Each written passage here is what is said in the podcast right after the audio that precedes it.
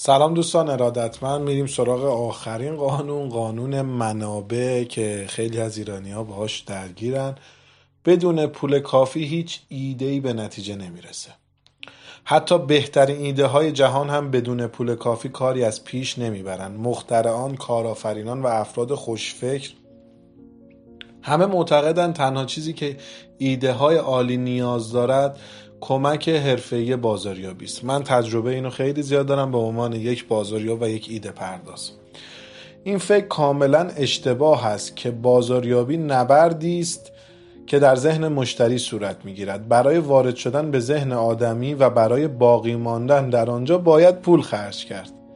یک ایده همراه با نوشته اینجا یک میلیون دلار. توفیق بیشتری به دست می آورد تا یک ایده عالی بدون پول. برخی کارآفرینان کسب شهرت از طریق روابط عمومی را ارزانترین راه ورود به ذهن مشتری می دانند.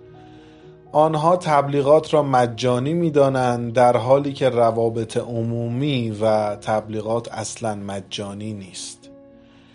یه صحبتی من اینجا بهتون بگم که کامل بتونین درک بکنید کسایی که تا حالا تو کلاس های من اومدن من یه اعتقاد دارم به یک روند چهار مرحله ای میگم ایده تولید پرزنت پروموت بچه اتفاقی که میفته ما ایده رو داریم. هم تولید هم پرزنت هم پروموت نیاز به پول داره. اینجا هم نوشته یک ایده یا یک ایده نچندان خوب وقتی که با یه پول زیادی میاد همراه میشه می‌تونه به آدم های خیلی زیادی معرفی بشه.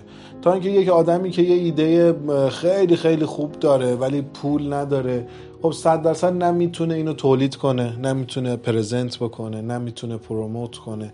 و علنا اون ایده عالی وجودش و عدم وجودش هیچ فرقی نداره. و یه نکته بهتون بگم. بچه ها بین ایده و جرقه دو تا فرقه. این چیزی که به ذهن شما می‌رسه هر شب موقع خواب بهش میگن جرقه. ولی اون چیز اون جرقه ای که میایید هی تکمیلش می‌کنید تکمیلش تکمیلش می‌کنید. تا به قبل از مرحله تولید برسه اون اسمش ایده قرار می‌گیره. و یه نکته دیگه بهتون بگم. من یک جایی راجع به این قانون منابع خوندم که نوشته بدون این پوله منظورش الزامن پول کش نیست. بدون سرمایه کافی هیچ ایده ای به نتیجه نمی‌رسه که این سرمایه می‌تونه شامل منابع انسانی باشه و هر چیزی که لغت سرمایه رو بشه روش گذاشت.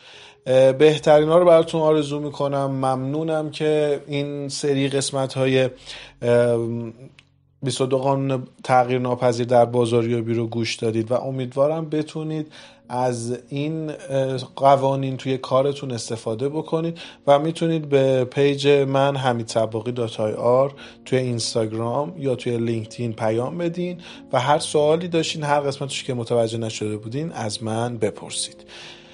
آرزو سلامتی دارم براتون و نکته آخر اینه که من دوستتون دارم و واسه این قضیه ازتون اجازه نمی‌گیرم.